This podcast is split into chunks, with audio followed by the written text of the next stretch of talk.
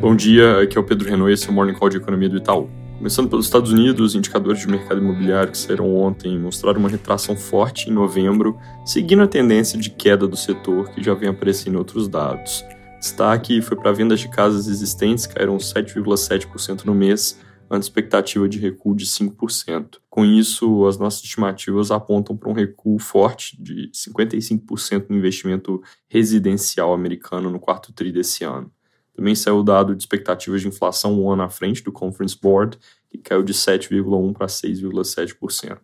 Hoje, o centro das atenções vai ser o PCI, às 10h30, que é a leitura de inflação preferida do Fed, deve vir com leve alta do núcleo em novembro de 0,22% para 0,27%. Comentando rápido sobre a China, apesar do surto em curso causado pela reabertura meio confusa, eles seguem afrouxando medidas e surgiram notícias de ontem para hoje que vão ajustar as regras de quarentena para viajantes de fora a partir de janeiro, fazer regras mais frouxas. Não é super importante em si essa mudança, mas mostra que permanece o ímpeto de reabrir apesar dos desafios. Aqui no Brasil, ontem a Câmara terminou a votação da PEC da transição e o Senado, na sequência, sancionou as mudanças. Com isso, se encerra o trâmite dessa medida, que já foi inclusive promulgada e abre 145 bilhões de espaço no teto e mais 23 fora, permitindo um total de 168 bi de gasto, acima do inicialmente orçado para o ano que vem. A PEC vai ter validade de um ano, mas como eu já mencionei aqui, isso da validade não é uma coisa super firme, no sentido de que, passado um ano, vai haver pressão relevante para manter esse nível de gasto e, de uma forma ou de outra, o espaço para gastar pode ser renovado. Nos últimos dias, o mercado parece ter reagido bem a essa validade menor, que talvez, como eu já mencionei, não seja tão importante assim, e também ao fato de que as brechas que poderiam levar o impacto a cerca de 200 bi foram fechadas.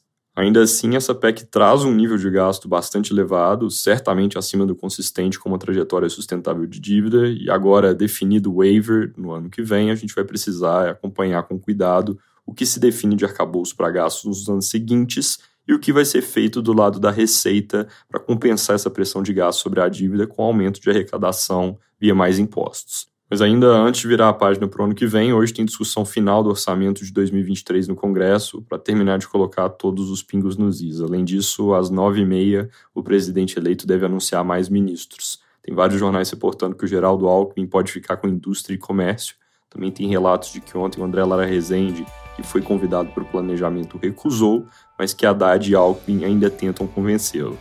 Depois de hoje, o ano praticamente acaba em Brasília e o noticiário deve ficar bem mais devagar nos próximos dias. Ainda pode ter divulgação de planos mais concretos pelo governo que entra, mas isso é algo que talvez fique mais para o início de janeiro, após a posse, do que para a semana que vem. É isso por hoje, bom dia.